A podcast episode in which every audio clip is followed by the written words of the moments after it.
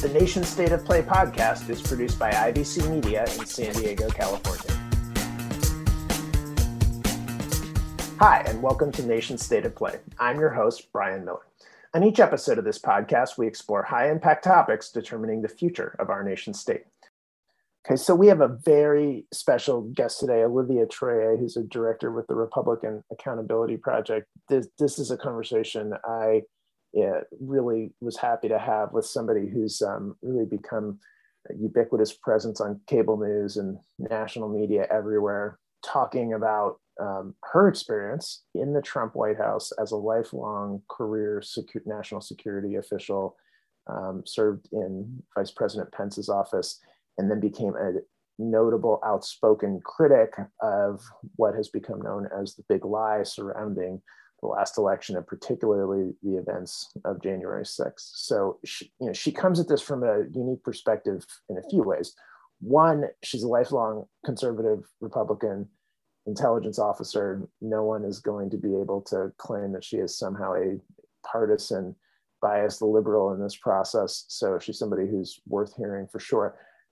She also has a tremendous amount of personal expertise in the areas of national security that underlie the events of January 6th. And I, I know a lot of people don't want to hear about January 6th anymore. A lot of people would choose to just forget that it ever happened or pretend that it ever happened or not look at the pictures or not look at the videos. And I think that's one of the most dangerous instincts we can actually have as a society is to forget history, um, even when that history is raw and fresh as this is. And so she has, she is one of the leaders in her organization is one of the leaders in holding Republicans to account as, as their name would apply, the Republican Accountability Project, to make sure that we have an honest vetting of what actually occurred that day, what we need to learn from it, and what we can do to make sure that it never happens again. And we're particularly focused on one member of the California congressional delegation in this context, Kevin McCarthy, in his particularly important role in this process. So I, I don't think there's a more important event in um, recent American history than what happened on January 6th. I think it'd be um, a huge, uh, huge blow to our progress as a democracy if we don't examine this event in detail. And uh, that's exactly the topic we're talking about on this podcast. So I hope you'll listen. I think Olivia has a tremendously important message. I hope you'll share this episode. And we look forward to hearing your comments and feedback on the show. Stick with us. There's more to come after this quick break. This is the Nation State of Play podcast powered by Neptune Ops. Today, everyone needs to think like an entrepreneur, whether it's in your own business, a large organization, or a nonprofit. I'm there for you, baby. The Entrepreneur's Guide to the Galaxy celebrates entrepreneurs. You can find us on ivn.us or wherever you like to listen to your favorite podcast. Welcome back to the Nation State of Play podcast. Olivia, thanks so much for being on the show today. It's great to have you as a guest. Thanks, Bryan. Thanks for having me. So, uh, if you don't mind, I would love if you could give a little bit of overview of your organization. You've been in the news a lot over the last election cycle, and you've been ubiquitous on on cable news. So, uh, but if you could kind of give a little bit of overview of how you started and what you're focused on, that would be super helpful for our listeners. Yeah, so more recently, uh, we are the Republican Accountability Project that was launched literally days after the January 6th uh, events that happened at the US Capitol. And it was really more in response to what we saw in terms of what drove um, the situation there, what led to that very unfortunate day, um, and irresponsible leadership specifically in the Republican Party, that uh, propelled this narrative of the big lie.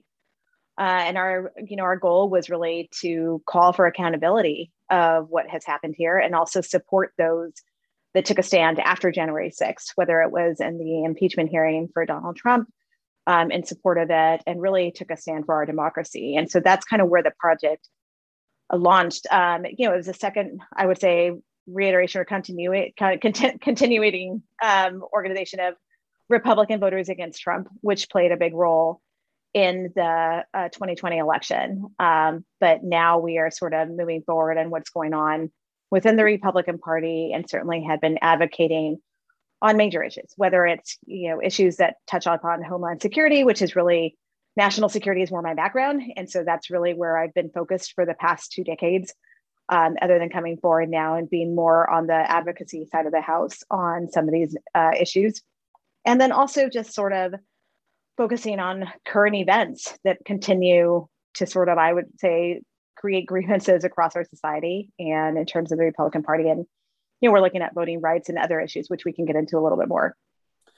Yeah, well, so let's let's go ahead and start back at January 6th there. And, you know, obviously we have been unable to even get an independent commission in the 9-11 style, which I know you've got a deep, background in, to examine those events of that day. What is your take on what type of commission or what type of investigations should be going on generally? Well, I quite honestly, we advocated for a January 6th bipartisan commission, a 9 11 style commission that really, uh, we had hoped that in good faith, uh, the Republicans uh, would support and vote for. But as we all saw, there was a lot of, uh, I would say, um, there were a lot of obstacles posed for this commission.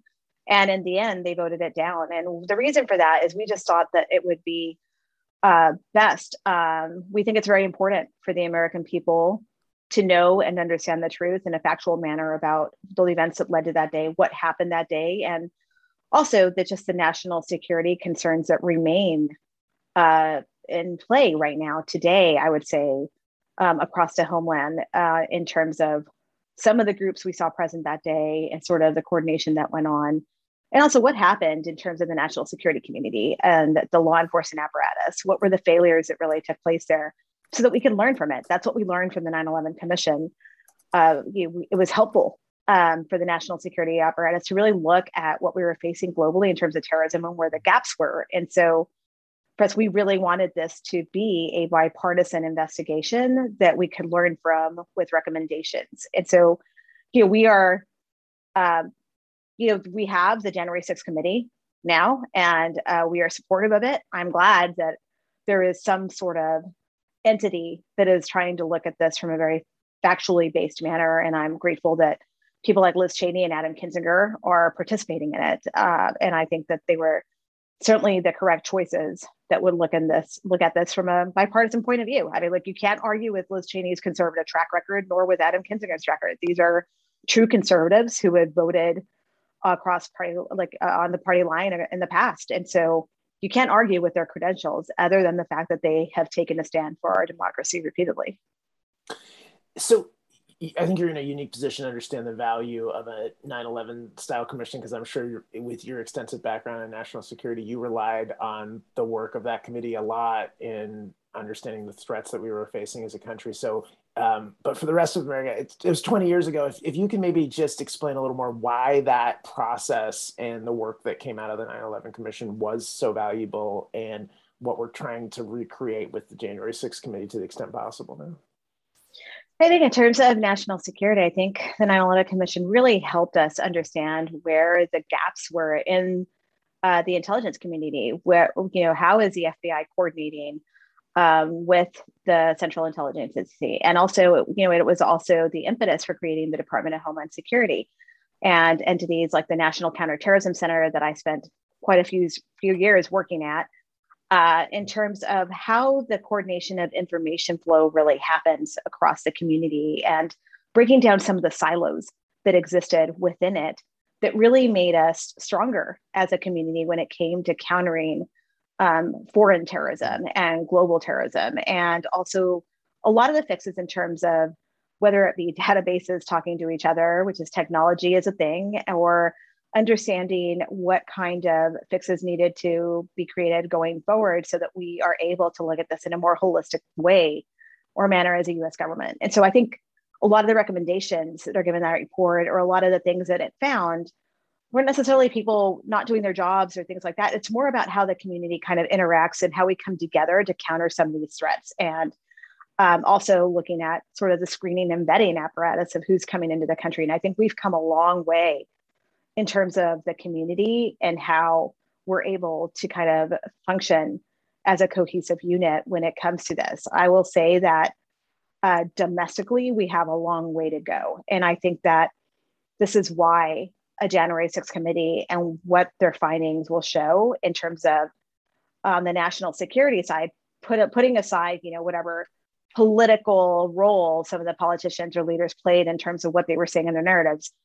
A secondary effect of this is really looking at sort of the gaps and seams, what happened that day, where was the failure in terms of the information flow of it, what was a failure to act? I certainly don't believe that this was an intelligence failure personally. I do think it was a failure to act upon the intelligence that was there, which we're seeing uh, sort of come forward as we get these investigations, these court cases, and a lot of the media reporting that we've seen. But there's really needs to be a cohesive understanding and report of why didn't the Capitol Police react? Why weren't there, why wasn't there fencing or scaffolding around when there was going to be such a large event? What did DHS do? Why didn't they put out the usual warnings that they normally do for a large event? Why didn't that happen? Sort of the, a lot of just questions here on what led to the scenario of events that you see that day outside of we can also talk about what was happening in terms of the the rhetoric and the public statements being made that were sort of driving sort of i would say uh, and fueling the flames of people who were who were feeling like who were feeling emboldened right and who felt that they were within their right and were coming to dc um, very politically charged in a narrative that was told to them and something that they believed in. And you know, you hear them talk about that. You hear them talk about that they really believed in why they were there. And you've heard from a lot of the defendants now who were there, who were being charged, to say, I mean, I thought that it was my patriotic duty to be there. I thought that this is what I was told. Some of them say I, maybe I was misled, but I think all of that is kind of the overall picture on why why a committee kind of looking at all of these different pieces and how they come together uh, on such a massive failure mm. of protecting the U.S. Capitol and our U.S. leadership. You know, the vice president was there. I mean, his life was in danger. The leaders of our country were in danger. We came really close, um, and and you know, people got hurt. Lives were lost that day. What truly happened? And I think that is where it's important to really kind of understand this, um, and also have this account for historical purposes. And hopefully, this prevents something like this from happening again. Because I am concerned that this sort of dynamic and threat continues to exist right now today yeah i mean that's that's such a great description of why we need. It. i, I want to make what, what might sound like a stylistic uh, point in question about the 9-11 commission report but i but i actually think this is an important point is i think one of the great triumphs of the 9-11 commission report is it, it was really readable. Um, it was something that the american people could pick up and they were picking it up. I mean i remember there was like copies in every bookstore. It was like on the it was actually on the bestseller list it's like you could i think they did it some way where you could pick up a copy for five dollars i can't think of another government report on anything that people have read Wiley, and you know it kind of read like a. If anybody's listening who hasn't read it, it reads like a spy novel. It starts with a flash forward of like the day of the event, and then it goes back and lays the history. And if you know if, if you like a Tom Clancy book, you'd love this. Um, but it's real. That's that's the only. It's real difference, right. you know. And it and I and I think that was such an important. Again, I know that may sound superficial, but I think that in some ways helped made it so powerful because it was good communication and it sunk in to a broader swath of the population, we were able to, as you say, make like huge structural changes to the intelligence apparatus based on that. Um, and I think that that is so important to have with January 6th because my personal experience, and I, I wonder if you notice this with people you interact with, is I, I will talk to some conservative friends who who can't even acknowledge what happened that day. Like they, they there's there's almost like a cognitive dissonance. It's like it's so bad that they can't even say there was a pro-Trump mob that attacked the Capitol. They they kind of joke it off. It just seems like it doesn't even penetrate because squaring up with the reality of what happened is so intense. And I and I wonder what your conversations are like with people in and out of government when when you're talking about this. I think you know I think it varies. To be honest, I I think that there is sort of a like you said, some of them there's a disconnect there where they that day um, has led them. I mean, has left them sort of in shock over what happened, how that hmm. happened. Mm. Um, but I also think that a lot of it, it's it's conflicting narratives to be honest on on opinions and beliefs. I mean, there are some that I've talked to who are convinced that those were not Trump supporters still today, even though they're covered in Trump paraphernalia. I mean, it's it's nothing but MAGA hats. It's and in their own words, they are there because Donald Trump sent them, and there's sentiments like that that are publicly stated, and they call Mike Pence a traitor uh, openly uh, and very vocally, and they're there because of the election because they really actually believe the election was stolen. I think there's a certain population out there still today, um, and people that I've talked to who really do actually believe that the election was stolen. And I think that that's one aspect of it. I think that there's another aspect of I've talked to conservatives and Republican voters or moderates as well who are appalled and in shock that it went that far. And I think it was sort of almost a moment of reality check for them of wait, what is really actually happening here? That was that was a bridge too far. Um, this is scary, and that was very real. And as much as I disagree with the election, or I'm not a Biden fan, that crosses a line, and that was that was dangerous and too much. And so I think that was a moment of realization for some of them of like, okay, maybe, maybe what's happening here is, is has a bridge too far. It's gone too far. And so I think it's mixed. And then, you know, unfortunately, we're in an era of disinformation that's uh, prevalent, very dominant. And I think in a world of where conspiracies catch fire and get spread very easily, um, I think that is part of the other thing that's driving driving this forward. Right? Is what what people actually believe happened that day. And I think it's super dangerous that there are nerds out there that think it was all a US government operation by the FBI. I mean, there are also those who are being, uh, who are subscribed to some of these series. And uh, honestly, to me, it's just so, it is scary to me to hear that because when I talk to people, they really strongly believe it. And there's no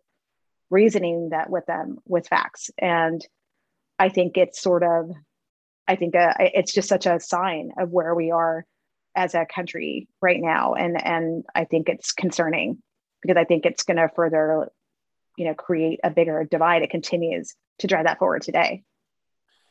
So, so you as a national security expert, I'm I'm curious as to what you were seeing that day. Um, as, a, as a layman, I'm I'm watching it, and I have this friend who's a in, in law enforcement, and he, he tends to make the point to me. He's like, listen, society's more fragile than you think it is. Um, it, it, it relies on some collective goodwill of the American population. And I'm sort of watching, and I sort of never believed that, or never, or never understood what he was saying, I should say. And I'm watching this scene, and I'm thinking, wow, are we are we actually capable of protecting the capital, the vice president, the, the whole constitutional line of succession? it, it, when it really comes down to it, if, if there's a true mob like that, what what is your take? I mean, you're an expert in this. Like, are we actually capable of protecting the the leadership in DC if we uh, sort of don't have the breakdowns that we did on January 6th? Yes, I do believe that we are. I think that when the system works, it works. And I think that um, unfortunately, that day was very visibly something failed. There was a breakdown, whether it was in communications, again, whether it was a failure act to act. Something to me, as I watched the events unfold that day, was egregiously wrong. And I had seen the warning signs. I had seen the warning signs on social media sites.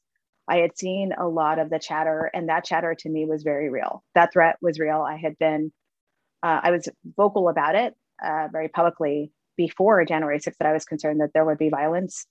Um, I was, you know, horrified when I saw it sort of come to fruition that day. I will say that I was perplexed when I saw the images of the Capitol that morning, knowing that this was going to be a contentious thing um, with the vice president going and certifying the election results.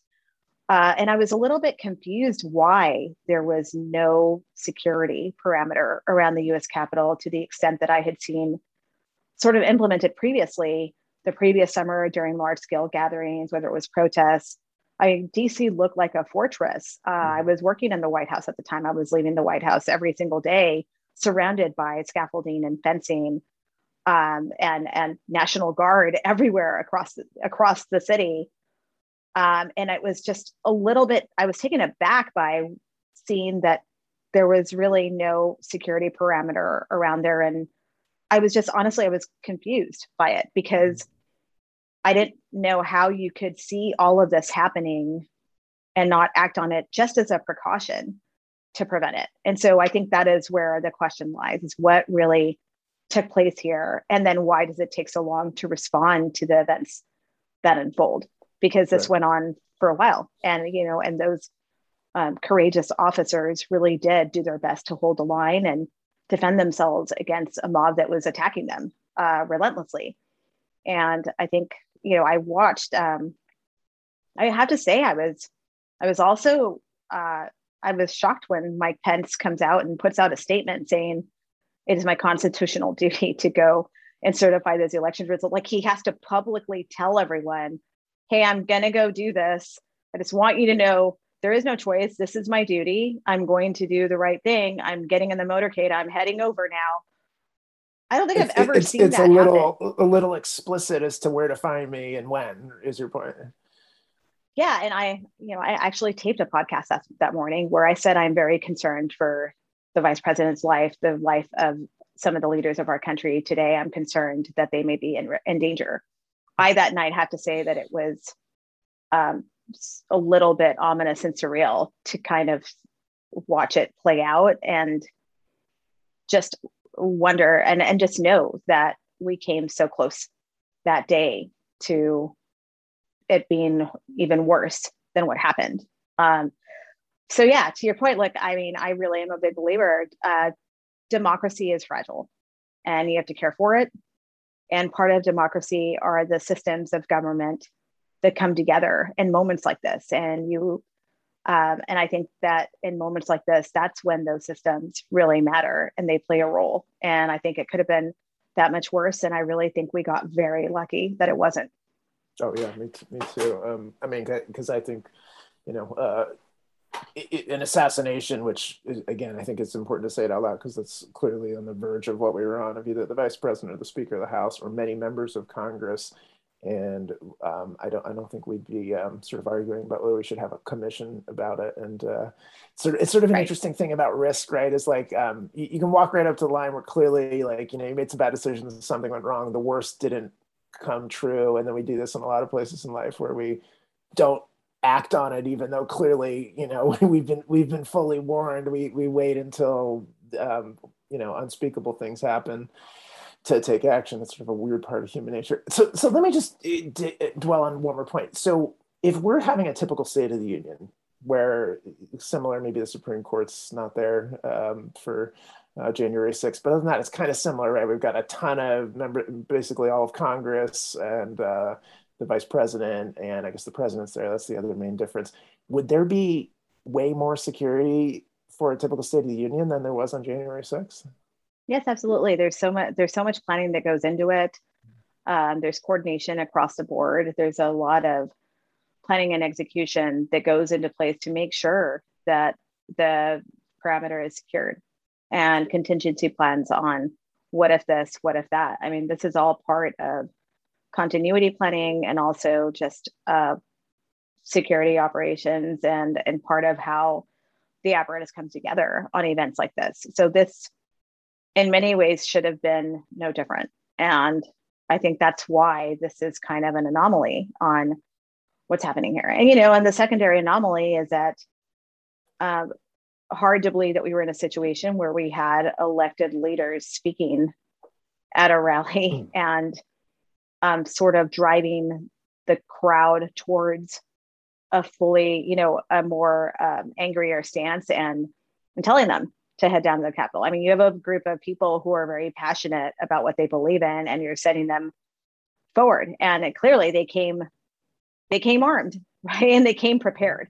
That is all evident mm. and very clear. And so I think that um, what is scary about this entire scenario is not only is the threat real of groups that attended and everything, but also just sort of uh, the rhetoric and what elected officials in power we're saying that we're encouraging this moment that still continue, I would say, to encourage this type of behavior and violence when it comes to whether it be the election or going forward that I remain concerned about for upcoming elections and upcoming scenarios. I don't see this kind of fading when you have people who continue to push uh, some of this rhetoric and lies.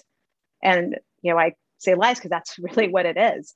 There's no basis for it. But I think what it does, though, is that it continues to embolden this type of grievance-based violence that we're seeing. As you know, DHS has put out a threat advisory on this that we will continue to see more of this, and they're concerned.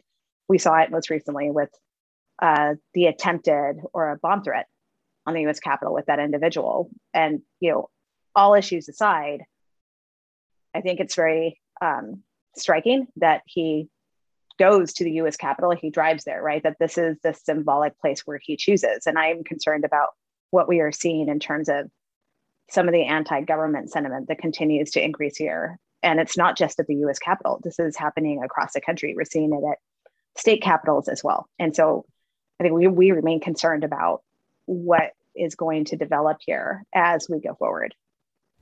Right after this, we'll have more with Olivia Troye from the Republican Accountability Project. You are listening to the Nation State of Play podcast, and I'm your host, Bryan Miller. American democracy is good, but we can make it better. The National Association of Nonpartisan Reformers includes organizations across the country who are working right now to build a better democracy by opening primaries, implementing safe, secure voting systems, reducing corruption, and increasing transparency. Listen to our weekly podcast, How to Win Friends and Save the Republic, to hear updates from the latest movements in the democracy reform space. Subscribe and learn more about us at nonpartisanreformers.org.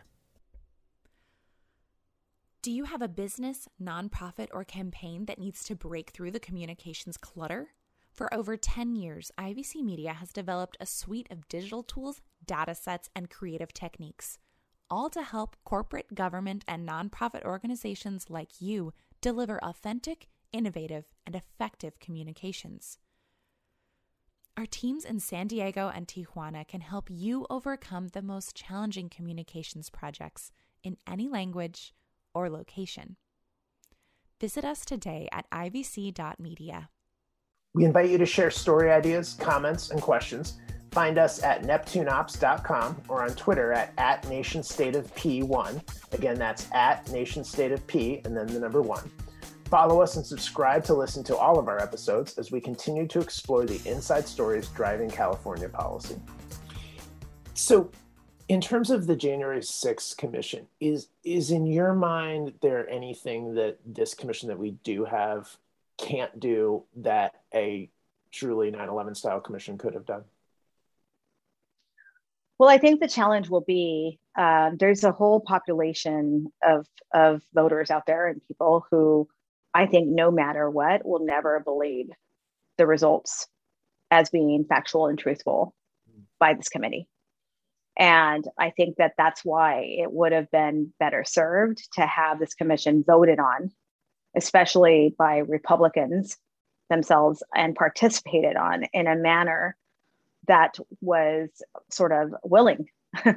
right? Instead of sort of kind of being being forced in, in in a certain way. And so I think that unfortunately there this will be seen by some as being partisan, which in reality um, I truly believe and hope that it that it will not be. And I believe um, that there's a very important role that this committee will play. Um, but it is unfortunate that this is how it's played out. But uh, and, and I totally agree with you. Of course, legally, are, is there any difference in what this commission can do that a 9/11 style commission could have done? No, I mean I think they still have. I mean they have subpoena power. Um, they have the ability to really request documentation, but honestly, um, I think it's going to be hard for them because I think that they're going to what we're seeing now they're um, I think they're they're going to face a lot of obstruction along the way, a lot of pushback on some of the requests that they're making, but I don't see their requests as outlandish or unnecessary. I think the questions that they've asked so far and the records that they've requested in terms of phone call logs and everything, that is all part of this investigation and honest conversation about who knew what, when, how did this unfold, who fa- who acted, who failed to act, what was said, that's all part of it in addition to what happened in the law enforcement aspect of it and the national security aspect how does this all come together and also the what in the months that led up to this day what was happening what was being discussed and what was what what was being said and what was planned, what wasn't planned. And you know, I say this because there's a there's reporting out there that's been said where some of the organizations participating that day in the rally expressed concerns about what they were seeing and their concern about safety in terms of the crowd size and what was happening and who they were seeing uh, participate. And so when those concerns were raised, what happened? Was there any follow? When you say organizations, you you mean some of the protesting organizations that were participating? Yeah. Okay. Yeah. So some of the rally organizers and stuff, right? So there's been reporting on that, and so I, I think that is that's those are all valid questions uh, because when you look, I mean, take a step back. If you're still a person who is supportive, a, a Trump supporter, and who has watched what happened that day, if you take a step back and look at that and say, okay, well, the own organizer, one of the organizers had a concern about crowd control or the possibility that this would get out of hand, or how do you keep people safe? What other groups are involved? If you have an organizer of an event who's clearly on Trump's side, obviously, right, because they're helping organize it, but they're raising security concerns, where were they raised? Who took those into account? And, and why didn't they act on them? Why don't why aren't you protecting your own supporters then when it's your own supporter organizer saying, I'm worried?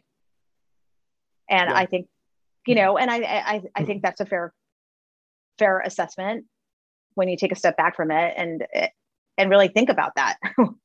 um, if you remain um, a supporter of that and think about the fact that your own life was likely put at risk when there were people flagging concerns about it. Absolutely.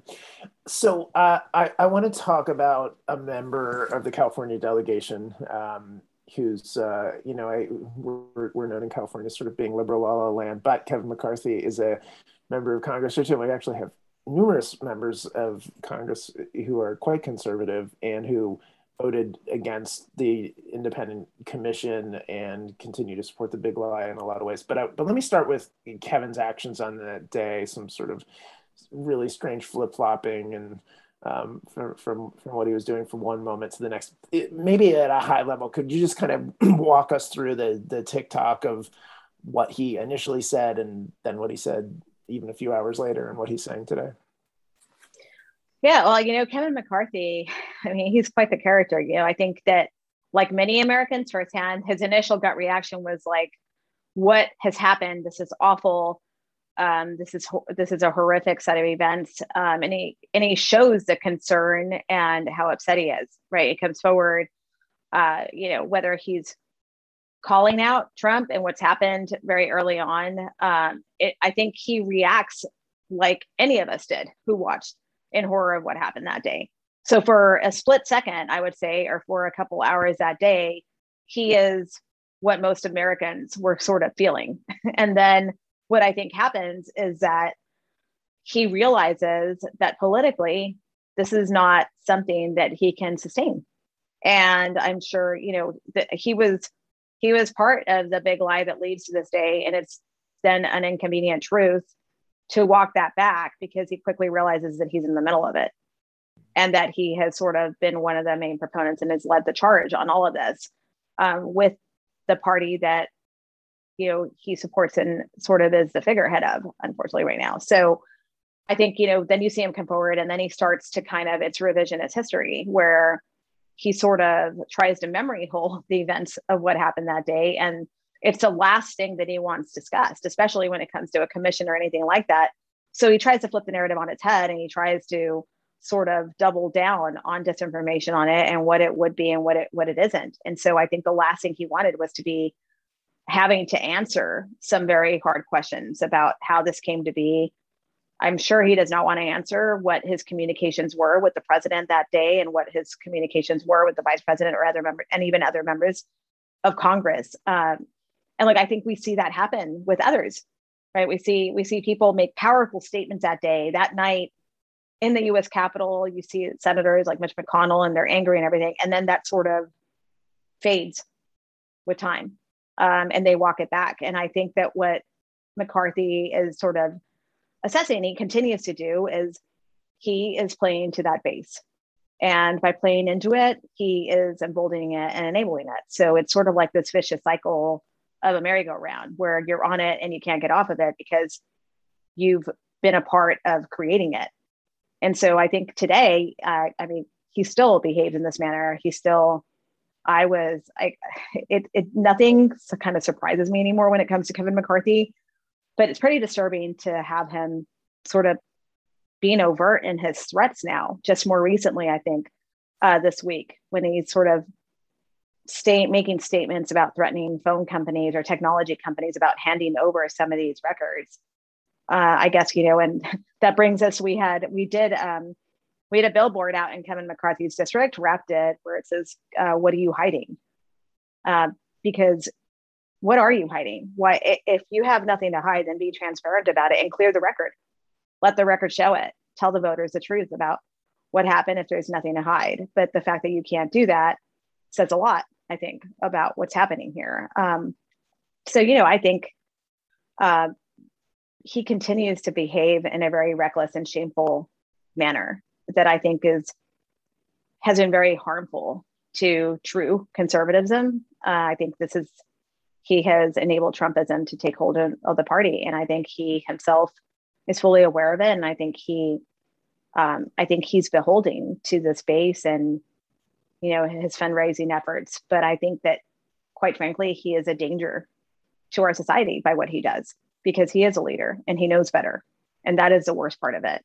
All of these people who behave in such a manner know better.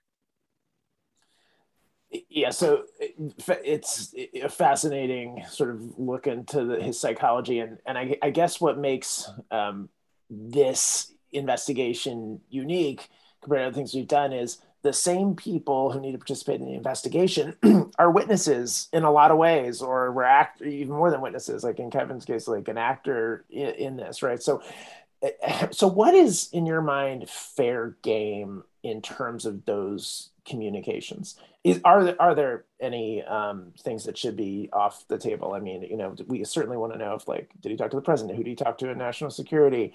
Um, you know i mean what what is, do we think do you think there's sort of a line who say okay like you know some things might be off the table but here's the type of things that i think are really important to the historical record well i think i think the important things are to really understand uh, when they spoke what was said. Was that the was there urgency expressed? Like we're seeing some people claim that they express urgency of telling the president, you have to call off this mob that's happening here. Uh, we need help.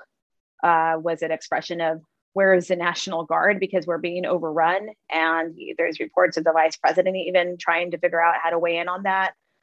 And there's reports about Larry Hogan, who is holding the National Guard at the Maryland line. And why is he, you know, he's ready to go. And he's con- like very concerned about the fact that he's not being given the orders. So where is the holdup in all of this? What happened? What is happening at the Pentagon? So I think those communications are critical in terms of understanding kind of whether there was actually explicit dereliction of duty, especially eh, from, and, you know, we probably suspect that there was from the Oval Office in terms of what was happening in the White House, especially people that were in the closest circle to Donald Trump and what, what the way their behavior on it. But I think conversations like that, like what, it, you know, what did Jim Jordan actually say, or what did they discuss? What was the timeline for these phone calls? Was this before the mob started to go? Did they communicate before? Did they communicate in the lead up to it and the days prior? What was actually being said? Was there any discussion about concern about some of the reporting where they were concerned about any threats or any concerns about safety? Was that even brought up anywhere? You know, I mean, wh- what was the planning that goes or discussions between our leadership across the country on the Republican side and the president because they were certainly, certainly communicating. Um, and they were going to go there to, many of them voted against certifying the election results, right? Even after the mob hits. So, like, right. I think, you know, what what is actually happening here and then what are they communicating with some of the supporters in terms of some of the other representatives what what were they actually were they talking to the supporters were they talking about coming to the Capitol in what nature was that conversation? I mean, there's so many questions here that really need to come to light. So I think that's all fair game, right? And so do they tell him or did what is and what does the president say back to them is is he concerned is he concerned about mike pence's life and people calling for his hanging and that there's basically a guillotine set up outside where or is he concerned about the actual lives of nancy pelosi um, after he's been so publicly um, distasteful against her right? And then and criticizing her and public attacks. And so what is actually what are the events that actually develop here? I think those are all fair game considering what really happened before our very eyes. Yeah. Uh, so i think you know communications between the chiefs of staffs at the white house um, and did they communicate with members of congress um, did they reach out to any other members of the trump family or the inner circle uh, did they reach out to the Pentagon? What? Yeah, I mean, all of that I think is fair to really understand the events of the actual day and then the lead up to it. Were there any concerns expressed beforehand? And if there were, why then do we allow the events that happened that day to take place? So, this is a dumb technical question would there be recordings of these conversations captured by the NSA or other intelligence organizations? I don't. I don't believe so, but I probably so, won't so get into it. So yeah. yeah. So we'd still be going by the word of these people on the calls uh, under oath uh, at most, but it, but it would still be a better description of what happened. Yeah, and uh, you know, it's gonna it, will be interesting to see whether they're willing to testify honestly and comply with subpoenas. I think that's part of it. Is are you willing to come and say this is what happened on that phone call? Are there text messages? Because let me tell you, in this White House, Right. So I know for a fact that many of these yeah. people text. Yeah. Right. Okay. So that's that's a good example where there'd be a an actual record of it would would be the text, and regardless of the deleting or whatever that stuff would still exist by yep. some telecom company some somewhere apple would be able to yeah. find it on their on their phone it gets a little more challenging when it's encrypted right. and it is known that many in the white house communicated via encrypted means okay so so what does this in your mind say about the future of the District of Columbia's safety because I think one of this, the things that it really brought up is like this this idea of like as you pointed out, Governor Maryland is like unable to send in the National Guard. The the city's you know it's it's sort of this weird anomaly. It's not really responsible for its own safety. It has sort of this blend of, of home rule, but Congress is ultimately in charge do we need to have, and this is a part of the Constitution we sort of never imagined having to test, but it, but in an age of political extremism, as as you point out, do we need to have some sort of check and balance in the system for not having? Uh, I mean, it's, it's kind of weird to say, but not having the president necessarily in charge of all federal security or or capital security to the extent that that ultimately comes down to the National Guard. Yeah, that's a fair question. I think that that is something maybe that the committee, maybe that's one of the recommendations or something that's discussed by the committee in terms of what they recommend when all of the findings come to hmm. light and when they see what has happened here. I do think that DC, you know, they're in a they're in a tight they're in a tough spot is what I'll say. Uh, they're you know how much authority does the mayor actually have in terms of that because I think that for her to deploy the National Guard, she has to get approval from it. She just she just you know she's not like the governor who can just enact it um, and call them forward. Um, she has to go through a several layer approval process, and that's where they rely on the Pentagon and they're waiting for the Pentagon to act and trying to figure out what's happening there in terms of deploying it. So I think um, I certainly think that's something that should be looked at and reviewed and see and, and see if that's necessary. Okay, so so yeah, sort of final question, which is, if you're you're a Republican, still I still I take it you've you've you know served in in the Trump White House, lifelong Republican. Is that fair? I don't want to I don't want to put words in your mouth. What what would your message be to Republicans in Kevin McCarthy's district um, who are going to make sure hear, hear this episode and and Democrats and independents, everybody in Kevin McCarthy's district should should hear this episode.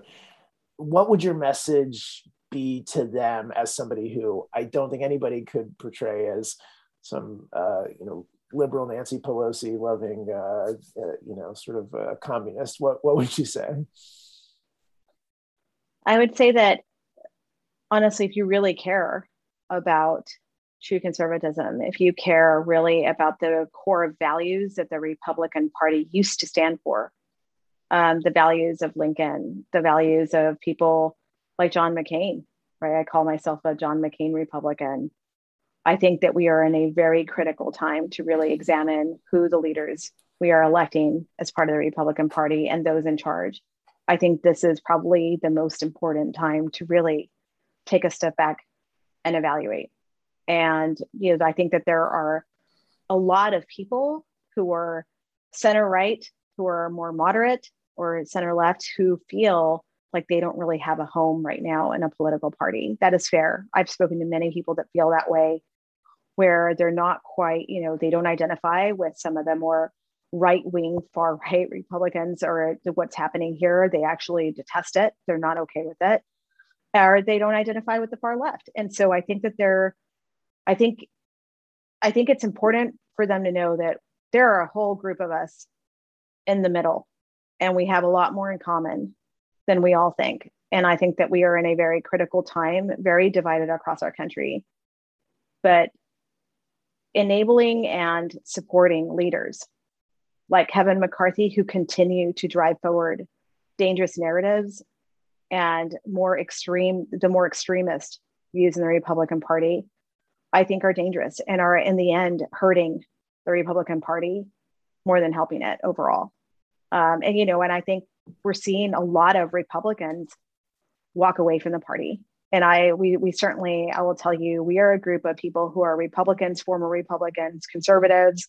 I think I call myself now, for the most part, uh, you know, a radically moderate conservative. I just, uh, um, I don't know because I don't identify with what the Republican brand is. Um, and I think that when you have conversations with your neighbors and friends and family, I think you know, I think we are a lot more, we have a lot more in common than I think what we're seeing right now that's being pushed and espoused by the leadership in the Republican Party. Um, I think we have more in common than what they're they're claiming and the way they're going about it. And so I think that um, I think it's important to take a step back and really start realizing what's happening here. And it, I think now is the time. Like if you want to make an impact, and you want to change what is happening here, where we get back to actual real policy and governing and really coming across the table and making a difference and working together um, with Democrats uh, and and really helping to get more to a bipartisan way. Every day right now um, matters, I think, in pushing back on some of these narratives that are happening right now. And I think certainly it'll be very important to really get involved in the 2022 elections and support people who are like minded and take a stand against this. Because I think that we are in a very critical crossroads right now. I think it's going to be challenging. I don't see this changing anytime soon.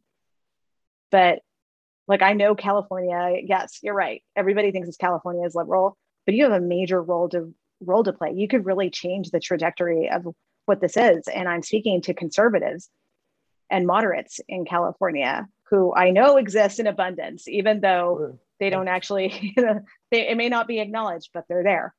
And so don't let them push people out. You know, don't let them push people out like Congressman Valadao, who took a stand, right? I know we're watching the redistricting and what's happening there, but don't let them push people out who took a stand when it was really needed and who are now sort of um, being boxed out. And we're seeing that happen with Liz Cheney in Wyoming. We're seeing a lot of just ugly vitriol that's surfacing. Um, and I think that hopefully the conservatives that are out there know that we're better than that as Americans.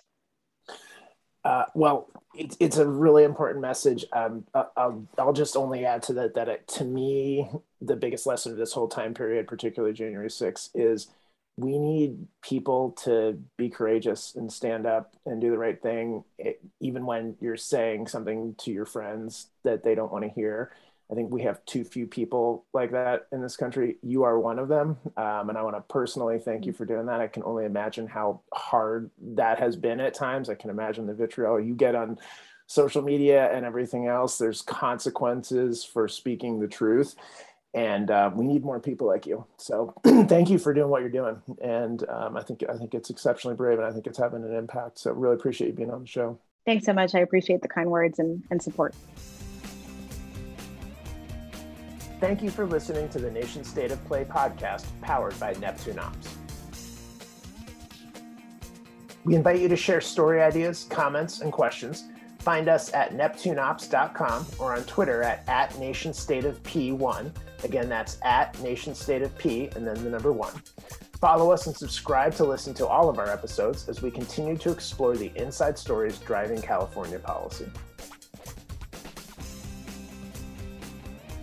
This is the Nation State of Play podcast, exploring the inside political stories driving public policy in California.